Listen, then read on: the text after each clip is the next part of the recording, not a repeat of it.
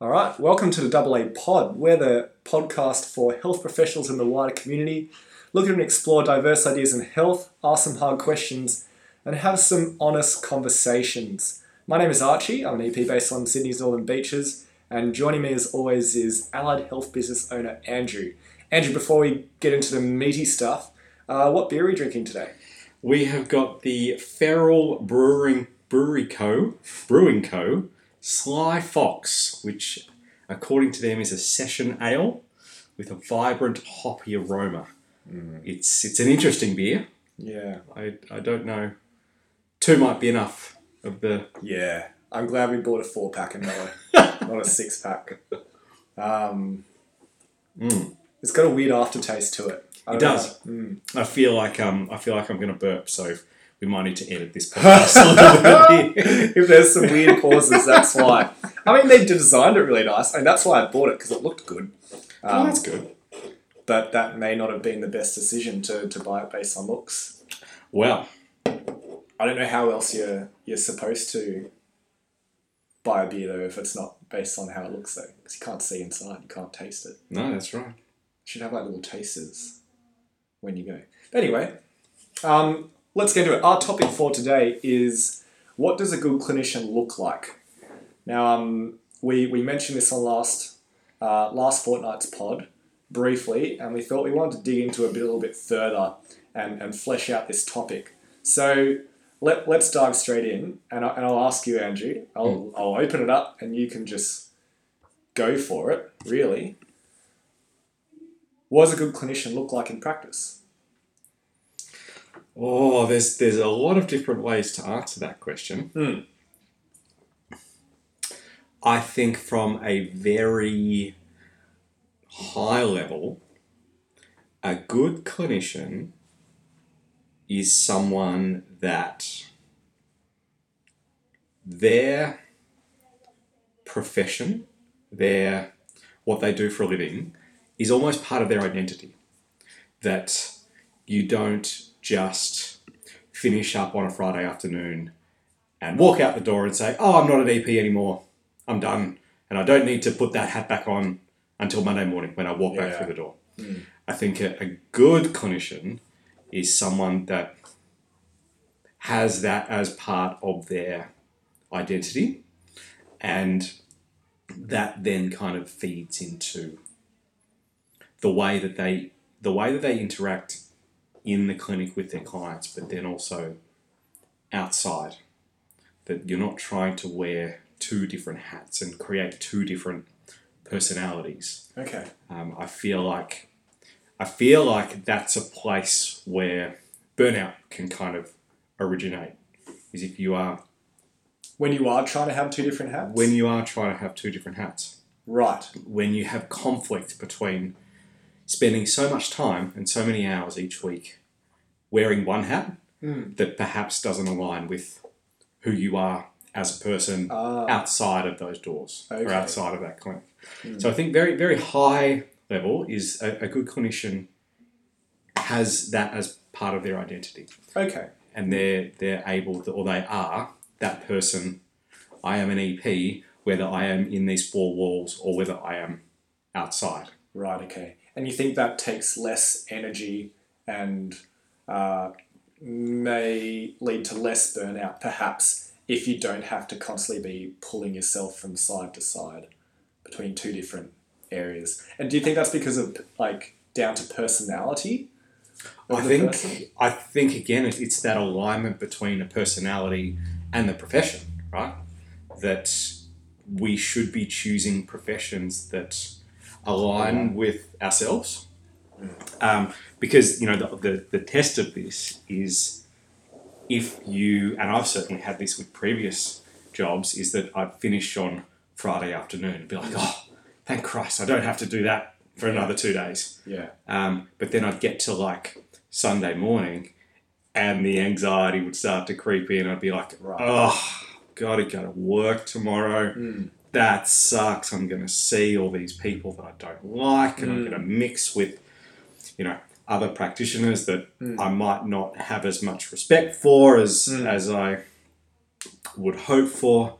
It's like ugh, Yeah. and that weighs on you, and that weighs on you over time. That that weight gets heavier. Mm.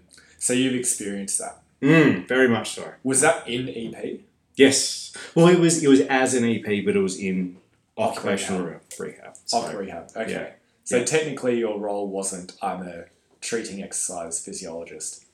It was as a consultant. yeah. Yeah. Okay. Yeah. Right. And I knew that that job wasn't for me. Mm, Hmm. mm. Personally, I knew I hadn't done all this work on values and, and personal growth and all that Yeah. stuff then, but I kind of knew that what I was feeling, waking up on a Sunday morning, I Mhm. shouldn't be feeling that. Like, that's not good. That's not a good way to live.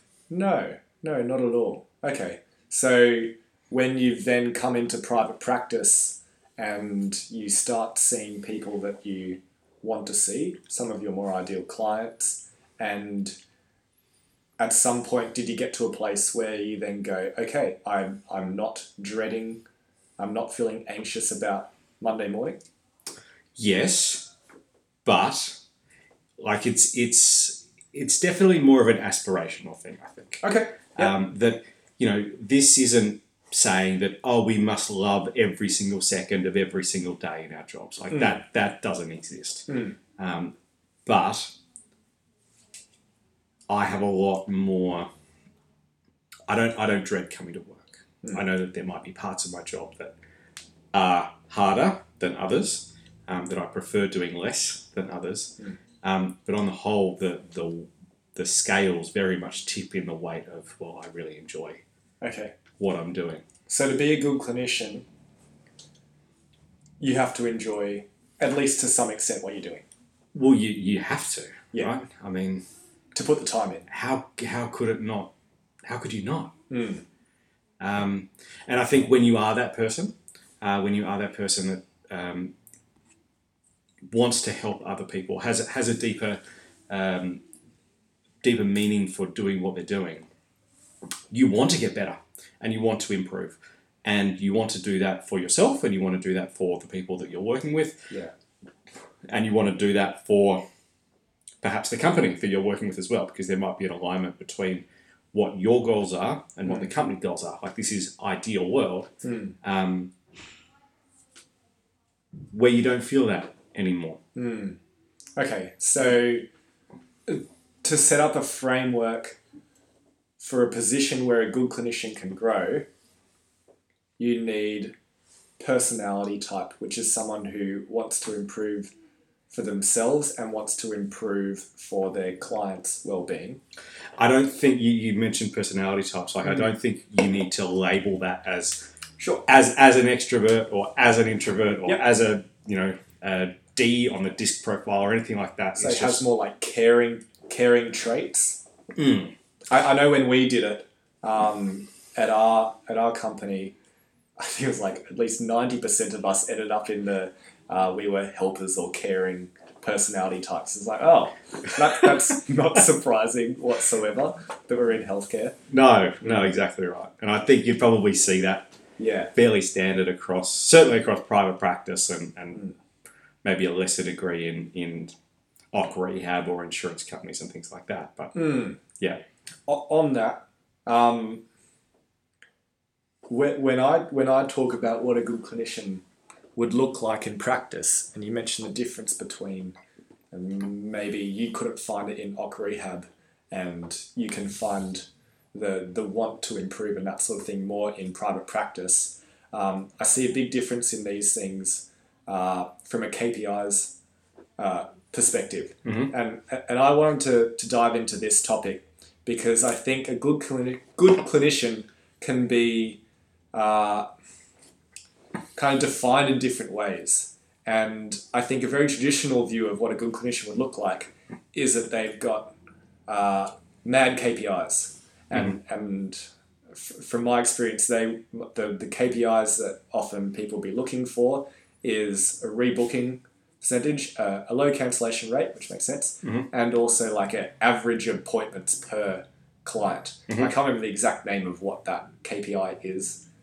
uh, PVA, patient, PVA. patient visit average Patient- or client visit average. Patient visit average. Yep. Um, I, I wanted to talk about this one Yep. because I, I, I know a lot of healthcare uh, businesses use these KPIs because they make sense traditionally. That uh, from a business point of view, if those numbers are good, then they're very valuable to the business, and it would appear that they are very valuable to their clients as well. Um, I don't know if it's always a good indicator, and I have and I have some points I want to throw at you uh, in terms of PVA. Mhm. Say someone comes in, and a clinician is very very good at teaching someone self management strategies to the point that they don't need as many sessions, and to the point that they can be independent earlier and then discharge with much less sessions why is that reflected negatively in someone's KPIs? And how like that looks negative on, on a classic KPI, but I don't think that makes them a bad clinician at all. I think that makes them a very, very good clinician if they are very, very good at teaching people self-management strategies. That's a good a good point. Okay, so I will tell you my perspective on KPIs, and then I'll, I'll answer Please. your question Yeah. directly. I think if you are a good clinician, then you are able to build very good rapport with people. They like coming to see you. They see value in coming to see you, right? I think then it doesn't matter if you can fix fix in inverted commas, if you can discharge that client within five sessions or fifty. I don't think it matters. And certainly the way that, that I would use KPIs is not, oh, you haven't met the expectation because, you know, we, we understand that uh, someone with back pain needs 10 sessions in order to reach the minimum. Um, if somebody dis- got discharged at less than that, then great. The, the sticking point is how do you know? How do you know that somebody is is being able to be given self management strategies and apply them in the long term? Yep. Because I will use I will put my hand up and say I have bias here because I, I have bias because I'm a business owner, but I also have bias based on my own experience. And in the times and and this might reflect on me being a good clinician or a not good clinician, and that's okay. I, I can I can certainly say that there are types of clients that I do much better with that get better results than other Yep. types of clients. Um, that there the, the cl- the clients that I had the most difficulty with, and these were the typically you know chronic fatigue, Yep. fibromyalgia, Yep. um, Or you know, chronic health conditions. chronic chronic health conditions, uh, where where a, a multidisciplinary approach to it was what I was trying to do as as a one Yeah. It's a one-man disciplined show. person. Yeah. I would see that person and I'd see them for a few sessions and I'd give them self management strategies and then they'd go away and then they'd come back and they'd say, I haven't done them. And there was a, a, a cyclical approach to this where um, a, a perfect example of this is type 2 diabetes right? People come in with their Medicare referral, they get eight sessions, they do their eight sessions, they say, I can't do it anymore this year, but I'll come back next year. And then they come back next year. And nothing's changed. And it's it's more about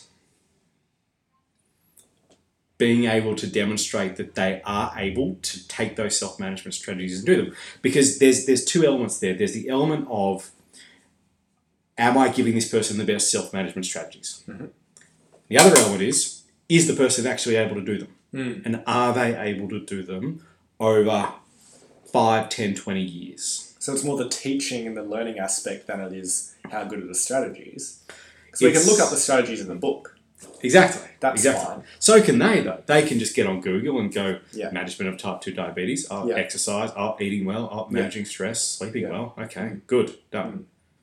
but it's it's the teaching side of it and how good is this clinician at teaching this person these strategies to a point where they can integrate them into their life. Mm. And uh, and I would argue that if they can do that particularly well, that might not reflect very well in their rebooking rate and their um, and their PVA, but I think it definitely means that they could be a good clinician. It also depends on the type of clients they see as well. I think I think you're right. I think also it depends how you define your role. Right. Because if you work if you work in a in a room that's two meters by two meters Mm. and you don't have the opportunity to provide group classes or exercise with that person and your role is very prescriptive, Mm. then there is a limit to which how long that person will be able to come to. Whereas if you you do run group classes or you do more like training with someone, then if you're good at your job and people like you and the client feels like they are getting results from what they're doing, they're gonna keep coming back Mm. because our role is our role shouldn't just be prescriptive. Okay. Hmm. It should be what? Well, again, I have biases because the way that I was Right. brought up, You can talk from your biases. Is- you have to. I'm just just aware of my biases. Mm, mm. That um, I go to a gym. Yep. I go to the gym down the street here. But you're an I EP. like going to Yeah. Mm. the gym down the street here. The reason that I like going down to the, the gym down the street is because the trainers are good. Mm. The people that uh, are in that gym are good. Mm. I feel like I'm getting good results. I feel like it's a nice environment. Mm. Um, and I want to keep going. okay. And you see the value of continuing to to to, to pay them for, Very much so. for yeah. So my older bias Mhm. speaks very much to that. Mm. But an EP's role should be less about um, hurtling advice at people, and hopefully some of it sticks, Mm. or prescribing an exercise, home exercise program, and say, go do this, Mm. and more about going the journey with people. Mm. That's the bias that I was taught Mm. and that's very much where I I try and kind of coach people now because if you do that yes there's a commercial benefit to doing that Yeah. because people stay longer but they stay longer because they like it and they feel like they're getting benefit Yeah. Okay. from doing it it's not over servicing. So okay, so it, it, you're saying it's not over servicing. Yeah, that, that's a new topic. Um, it's not over servicing if they are continuing to see benefit and they know that the option is there for them to continue self manage and do it independently, but they choose to continue coming because Yeah. you offer the services for them to keep coming in a affordable, valuable way. very much so like over servicing is a, is a huge topic and I would love to talk about that Write that one down in Another the point in notebook. time. Write it in the notebook. Um, yeah, overservicing is is a is probably less of a problem than it's made out to be, but it should be something that is is conscious in in Sure. practitioners. Fair enough. Yeah. Um, but if people enjoy coming in, and the reason that they enjoy coming in is because they have a good clinician who's passionate about their job and passionate about helping people, and they feel like they're getting benefit from it. Who's gonna? Why should you stop them? Okay. Fair. if you give them the op- the options, Okay. right? You could keep coming and seeing me X amount of times a week, Hmm. or I can give you a home program, or we can set you up at the gym down the road. Hmm. Which would you prefer? And if you lay those options out and they still chose, actually, you know what? I really enjoy coming to see you, Archie, and it was it was a great session, and I Hmm. feel like I'm getting benefits. So why would I stop now? That's a good clinician. There you go. Okay. Right. So the the good clinician has the ability to get a person to a point where they can self manage and be independent, but then offers them the options and it allows the person to choose. And often that person might choose to continue coming because they're a good clinician.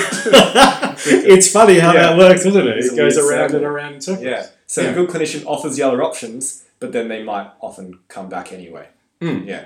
Okay. So then when it comes to, to PVA and back to the KPIs, Yep. a good clinician, even if they are very ethical, would probably still have good a good PVA anyway, overall. So this is exactly the way that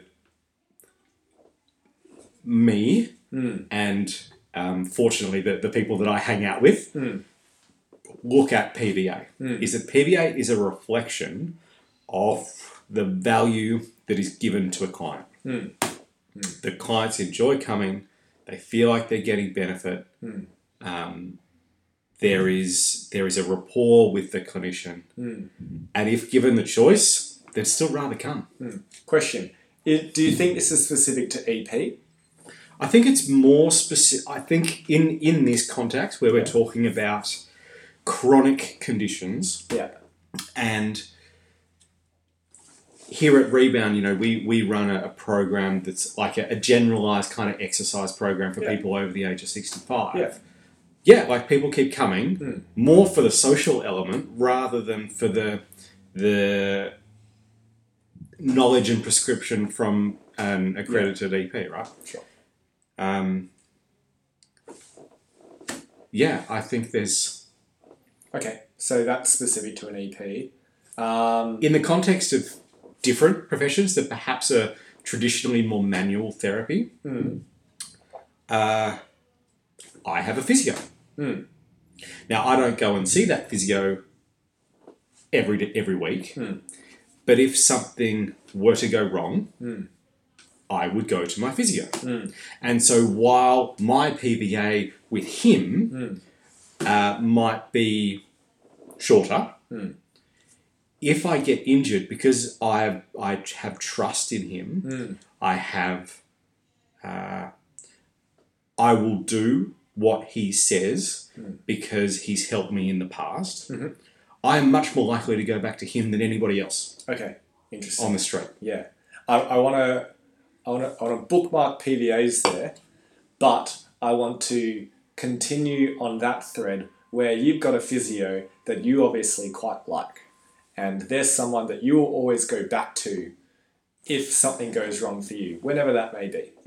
Um, which kind of brings us to another KPI that's quite common. Oh, I don't know how common it is actually. You might be able to tell me more. Which is word of mouth referrals and referrals from friends and family, or f- referrals from friends and family of your clients, um, and how that plays into being a good clinician. Go for it. Crack the beer. Oh, there you go. Oh, There we go. It makes a loud noise. Apologies for that one. Um, so, a quick question first up. If someone has uh, an acute injury of some sort that you know that physio could help with, would you refer them to that person? Yes. Okay. All right. How do as a business owner do you track that from your clinicians, as in word of mouth referrals or referrals from clients of that person? Uh, only recently, Mm-hmm. uh, and the reason the only reason that we do that recently is to say thank you. Ah, okay, yeah, So we we have a, a kind of loyalty program, I guess you'd call it in in a very broad sense, but part of that is a word of mouth referral. So um, to acknowledge someone when they refer their family or friends to us, we we like to say thank you to them.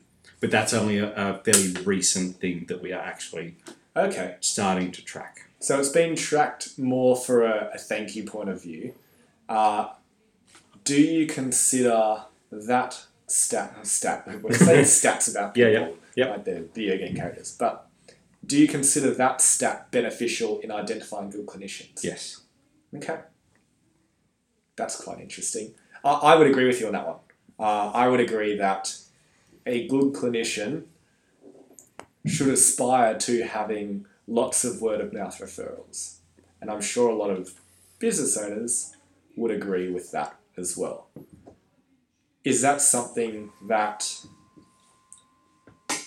Well, How do, how do you develop that, right? how do you develop that? How do you develop a, a good word of mouth referral? So I think that brings us to kind of the crux of this. And, and me personally, I'd think that you get good word of mouth referrals, which is the stat, um, from something that you can't measure, which is providing good client experiences. Mhm. And there's no, well, I don't think you might have one. I don't know if there's a stat or a number that we can objectify someone providing good client experiences. Uh, but I feel like that is the main thing that makes a good clinician because that kind of encompasses all of the points. It encompasses providing um, good treatment, good listening skills, good communication, good prescription, um, laying out all the options, providing them autonomy with their whatever treatment plan they go on to, and that sort of thing. I'd say that's a good experience. Um, now, if I have a good experience, I would, as a human, I would like to give other people good experiences as well. And I would tell my friends and family that I had a good experience somewhere. I feel like.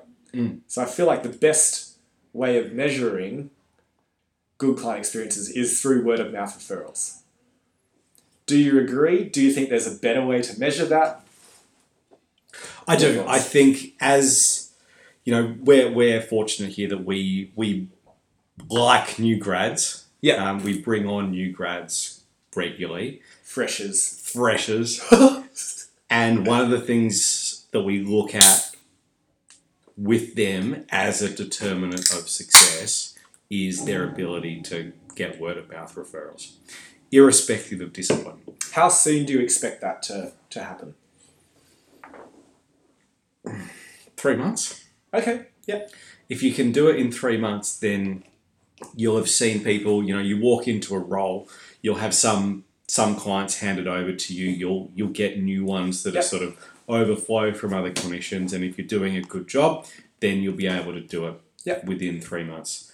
Um, average probably a bit longer, but that's fine because you know we we expect that it takes time Yeah. to develop confidence Okay. right? Because confidence is one of those intangible things that, or how do you know if you're a confident practitioner? Um, and how do you build confidence in someone? Um, if you're trying to build confidence in public speaking, you would do a course and then you just go and practice it, right? Because you, you can do all the courses in the world, but until you're on stage presenting to 200 people, you don't know how that feels. And you don't know whether you're good or bad in that environment. Yeah. So with word of mouth, we we aim for it fairly soon. We know fairly soon. Yeah. As a, a as someone who likes to keep in touch with certainly the the clients that I've had that I've passed over to a new grad or the the the sort of leadership here Yeah. when a new person comes in and they sort of pass part of their Yeah. caseload onto that that new practitioner, you get feedback, and Mm. you actively go and get feedback and go, oh, how's it going with Thingo? You know, you Yeah. Mm. you done a few sessions now. How's it going? If you know them well enough, they're probably going to give you honest feedback. Yeah. I hope. Yeah. Yeah. Um, if you have a good relationship in the first place and, Exactly. and that transfer of trust from one person to another is done really well, Hmm. yeah, you get it. Um, the the feedback can be ranging. It can be, you know what, they were better than you, so I'm so glad. Thank you so much. Which is great, right? That's that's fantastic. Yeah. Um, it can be that well, I think they're a bit nervous at the start, but now they're kind of finding their feet and they kind of get it. Great, Great. uh, or they stop coming. Mm. Okay. Yeah. And it's like, well, you know, you, you had a certain amount of clients in your caseload last week, and now you've got that minus 20%. Yeah.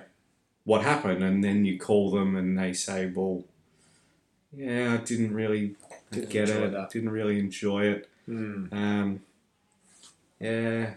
So, so that's one way. Yep. Um, that we actually go and ask for feedback from clients that have been passed over. You know, there's this net promoter score, which is the on a scale of one to ten, how likely are you to refer a family or friend to clinician? Tell Um, me how that works because that basically goes straight to the point. That's asking for a stat, a Wait. number based on s- how likely would someone refer a friend or family? Yeah. Okay. it can be quite strategically done though, right? Because if you were to uh, be a very manual therapist Yes. and send that message to someone two hours after you saw them, Ah, and yeah, you can okay. set that time, right? It's Yeah. like, well, of course they're going to feel better after that time because if I've done my job half well, Mm. they're going to feel better. 'cause It's I've- easy to provide one good session. yeah, absolutely. How long after someone starts seeing a practitioner do you slash we send those messages? Immediately. Immediately. Immediately. Interesting. Are there follow up? Yes, Oh, absolutely. how much longer? So we do it, and I know that there are different business owners that do it different ways. Mhm. So people uh, could overkill this, and Mm. they could go right. Well, I'm going to do it after the first session, Yeah, the fifth session, the tenth session, the twentieth session, and the fiftieth session, sure. and you can kind of track that Yeah. over time. Which we don't do. We just do it once, and we Okay. just do it at the start, Hmm. um, because personally, I don't like getting bombarded with that sort of spam. Like, I Mhm. think that's a bit annoying Yep. after a while. If I got the same message over and over, I'd be like, "Well, fuck That's off! it. I'm, I'm just going to give you a lower score because this is annoying." me." yeah, you don't want to be, but yeah, influenced. so we do that 24 hours after. Mhm. And that's the question. It's it's how likely are you to refer a family or friend to us? On a scale of one on to a scale of one to ten. one to ten. Mm. Mm. Okay. So that's that's one way to try and get an objective measure about you know whether someone's a good clinician or not. In your experience, does it reflect accurately on that practitioner? Sometimes, okay. Go on. sometimes. Why sometimes? Well, you talked about the client experience Yeah. before, and sometimes you might get a score of two out of ten. Hmm. And if I just took that at face value, I'd say, well, well why did you get this score of two out of ten? Like What the fuck did you, do? you to them? you must have done something wrong. Did you throw a dumbbell at them? Maybe. Did you purposely drop a kettlebell on their foot? Exactly, Yeah. right? You'll, you'll be fine. I couldn't find you. The parking was Ah, too yeah, bad. okay. Your video said that you were here, and I'm here now, and that's stupid because I can't find you. Yeah. And we went overtime in our session, and that made me miss my next appointment. Yeah. And, and, and, and. Yeah. So it goes to the client experience. Mm, mm. so when when we often get that sort of a feedback very rarely is it oh i just was very disappointed with Mm. the, the consultation Mm. it was very much around the experience Yeah. Okay. that the music was annoying Yeah, or okay. that the lighting was too bright Mm. or that there was no parking and I couldn't find it. So to take a number like that at face value Mm. to determine whether or not somebody is a good clinician Mm. is a very short-sighted way Yeah. of doing it and you do need to dig a little bit deeper. Which is why we ask why. Yeah. Why would you? Why do you give this score? Yeah. Yeah. Okay. And we do follow up. Like we Okay. Hmm. follow up and I don't know um, the the system that does this Mm. allows you to follow up as Yeah. well. Do you think it would, therefore, because of all these things which can uh, influence a, a score like that so early on, 24 hours after, whether that's EP, physio, chiro, any, any kind of healthcare, actually any kind of service, because there are always some short term immediate effects that may influence them one way or the other, do you think it would be more beneficial to ask people a rating like that further down the track? say a week or a certain amount of sessions later after people have kind of calmed down and they can separate um, experience with the practitioner from the lights were too bright, which they'll probably forget about. Maybe. Okay. Maybe. Maybe that's something that we should go and review.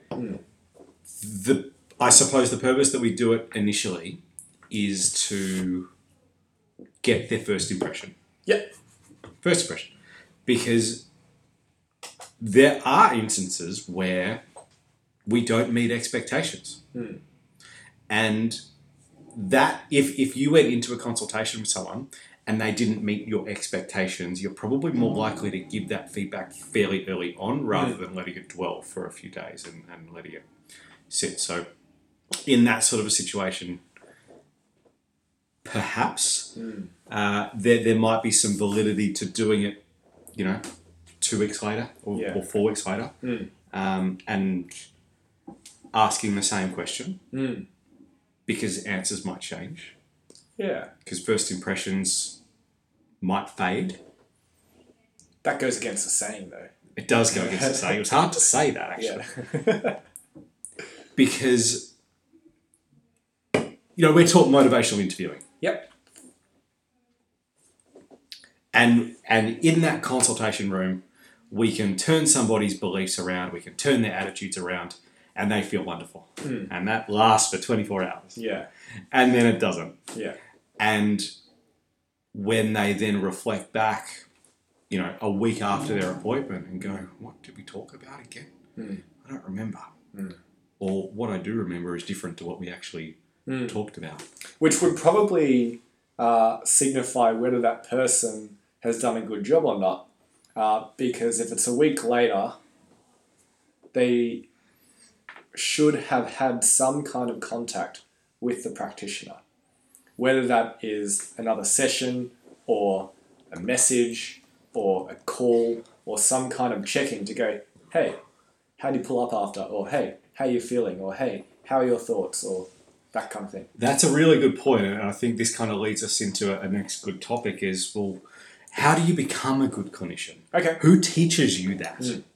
Do you are you supposed to learn that by yourself, or should you have a mentor that kind of teaches you good practice Okay. when it comes to like if we are going to help people self manage their them their condition themselves? Yeah.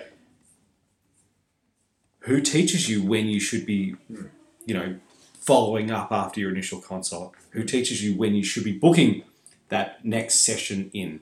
Who teaches you what a good PVA is for, like, name the condition? Sure.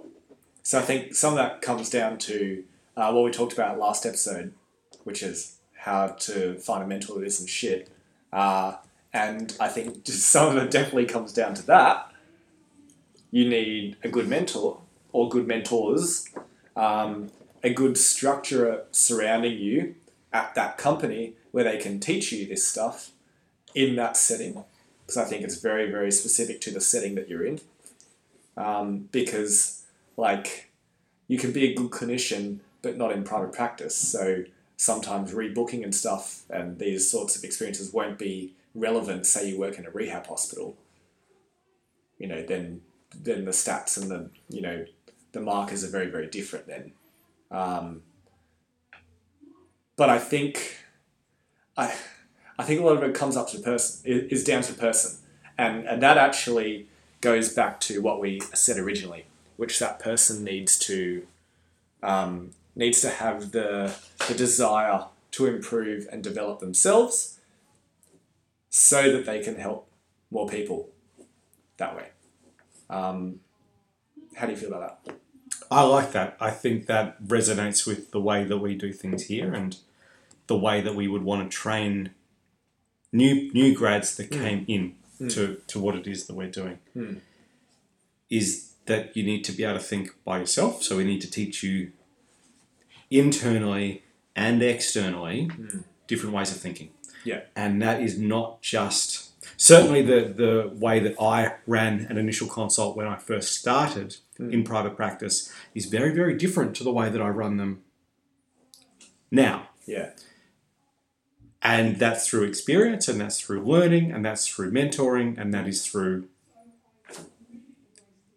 understanding what clients actually want and getting that feedback from them initially yeah definitely because no good clinicians start as good clinicians originally they have to have experiences uh, that they can learn from and reflect on to then lead towards becoming a good clinician I don't I don't know how you can. Yeah, I, I feel like being able to to reflect is a, a one of the fundamental parts of being a good clinician and going, it didn't work here. I wonder why.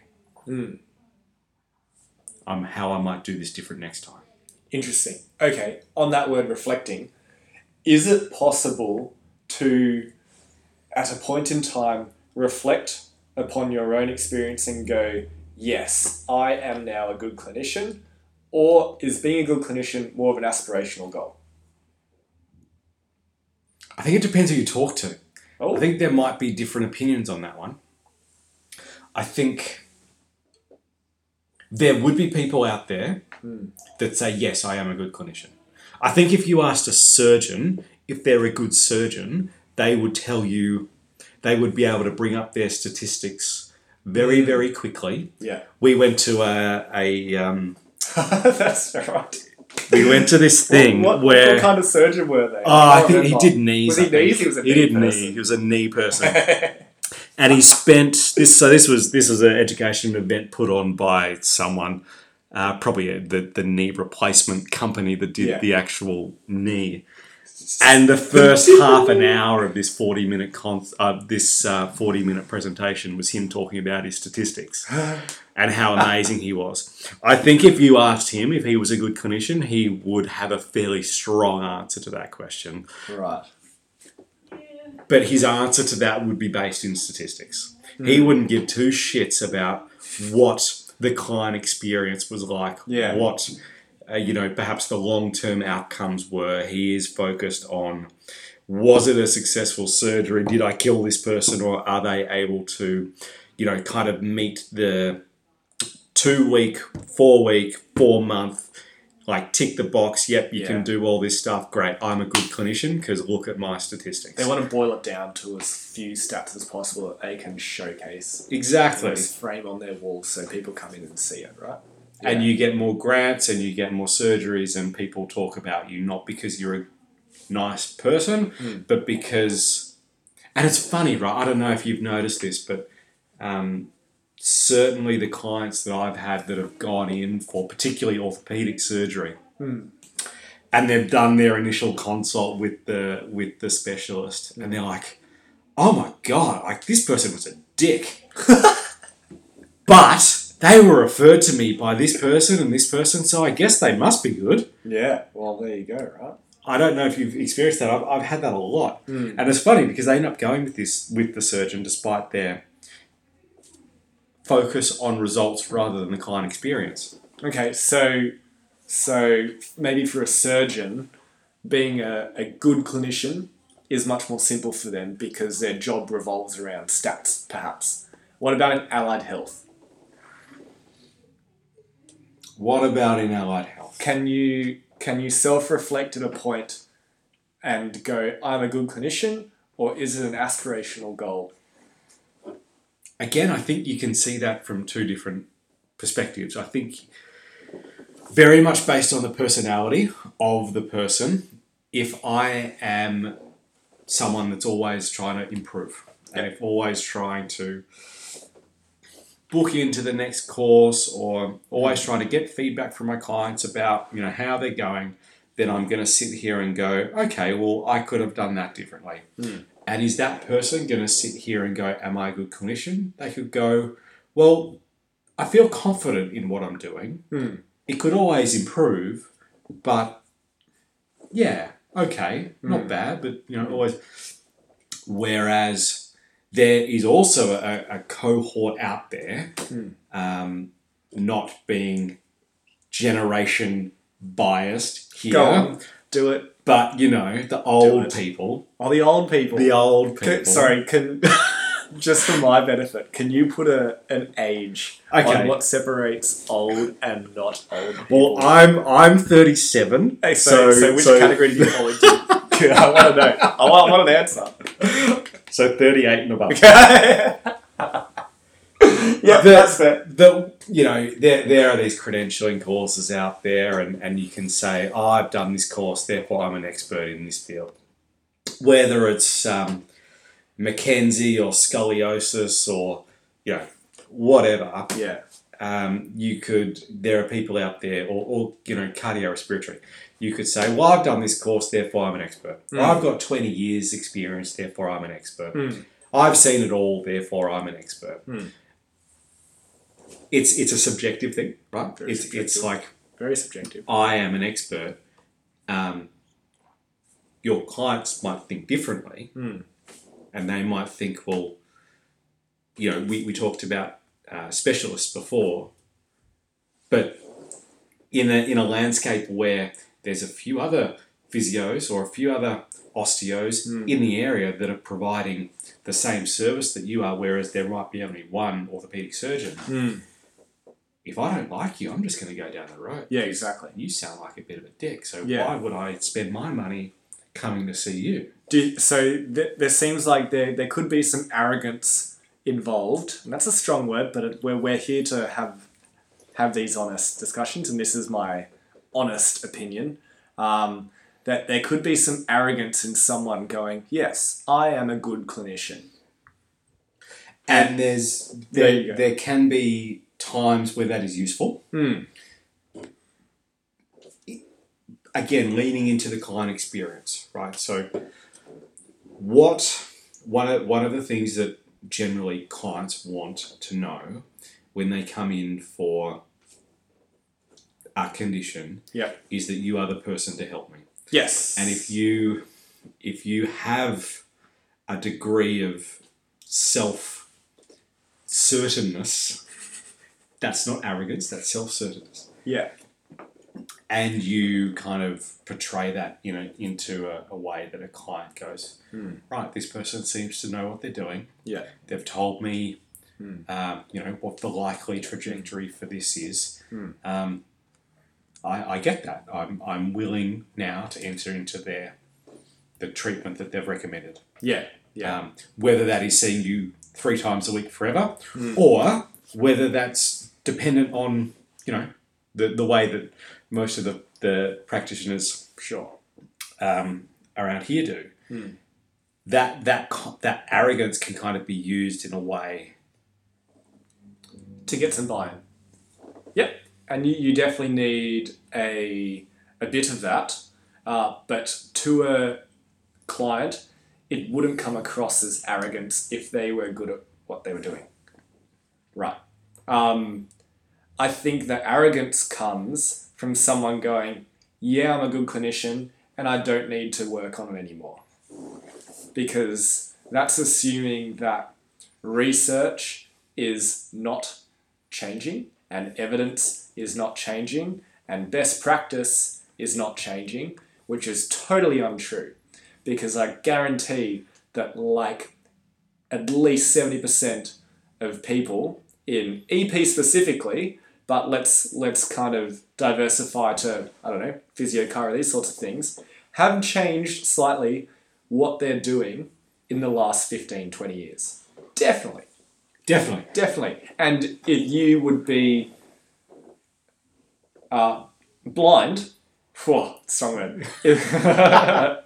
Uh, I was unsure what I'd say. You would be blind to go, no, I don't need to change what I'm doing because I'm a good clinician in the year 2000 Mm. and I don't need to improve, I don't need to change. What I'm doing already works well and I don't need to get better at it. Because I guarantee that a lot of the stuff that they're working off would no longer be the most evidence based, the best practice option for that person. That's my very, very honest opinion. I I like that opinion. I resonate with that opinion, and I imagine our our international audience would also resonate with that opinion because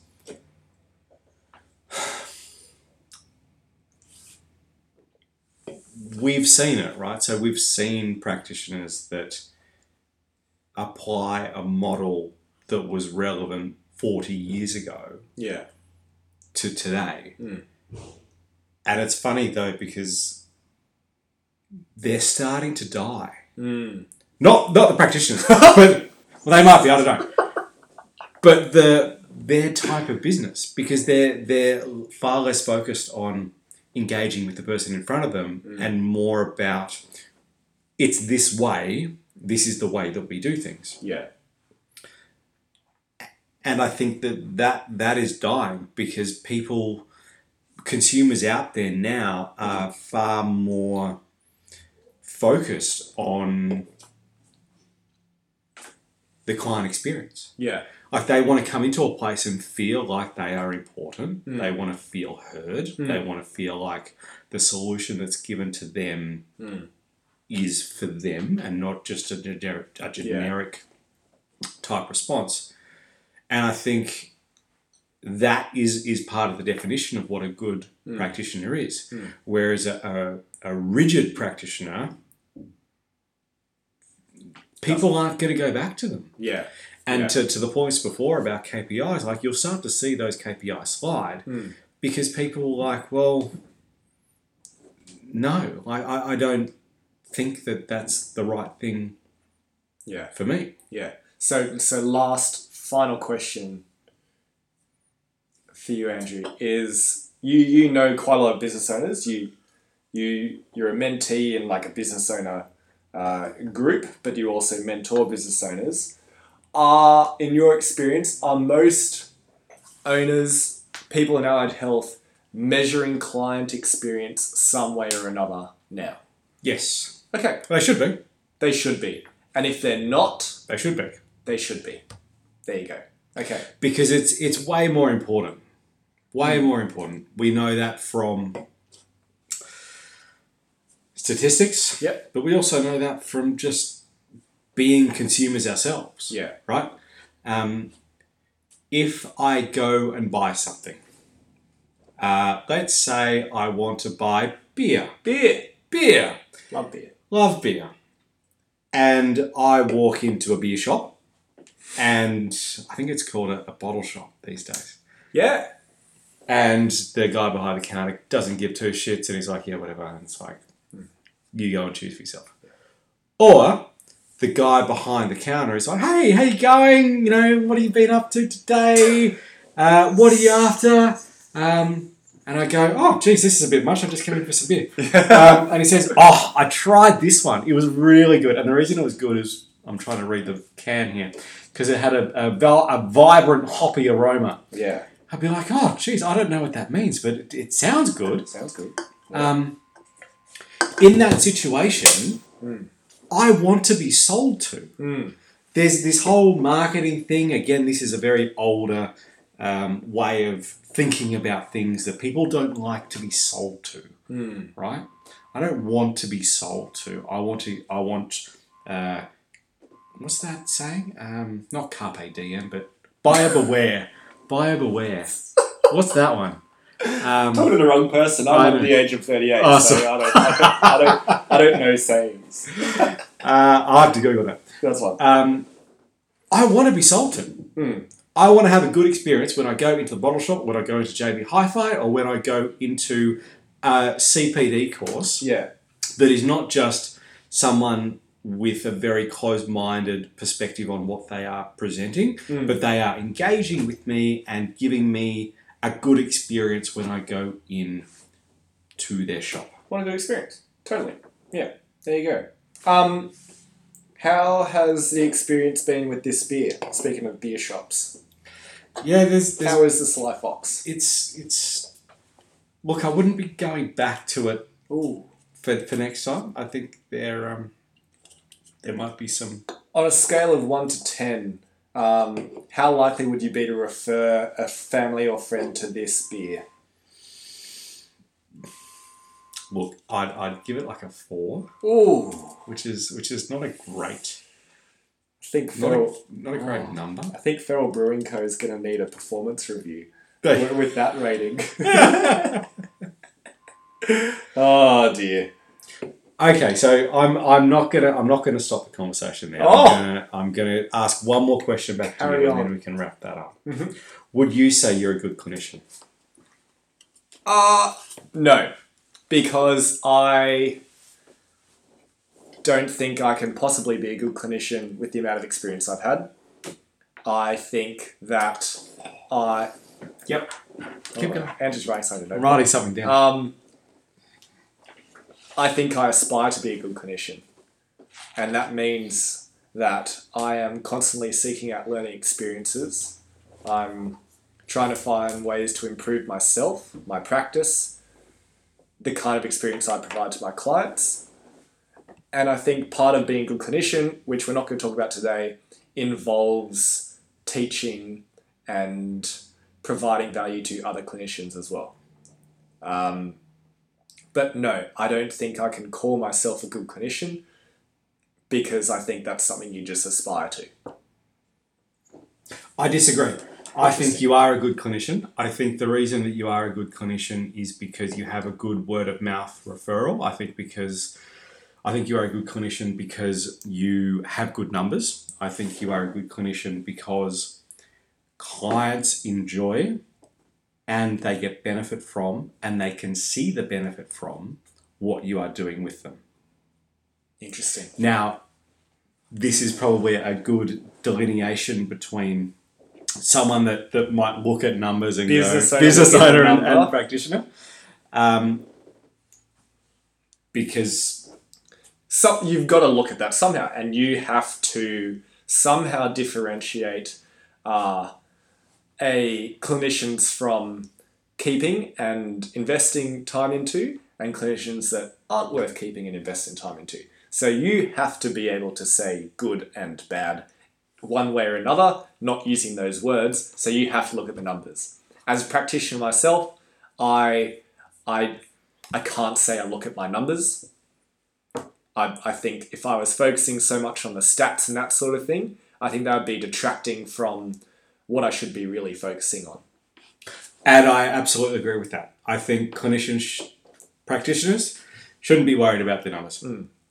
I think if you are worried about your numbers, there's probably something else going on. Focus on your craft, the numbers will look after themselves. Absolutely. There you go. Alrighty, that, that's enough. That's enough there. No more questions, no more. Go back to your regularly scheduled lives, people. Um, we will see you in two weeks. Please follow the podcast. Please leave a review or some stars if you'd like to. It looks nice. Um, I don't know, it looks nice on the It does look nice. if you're not from Australia, um, please listen to it because like it makes the map on the on the podcast app look colourful, and I like looking at the different colours from different countries. Talking to you, German person. well, um, we'll see you in two weeks, guys. Bye-bye. See you later. Bye bye.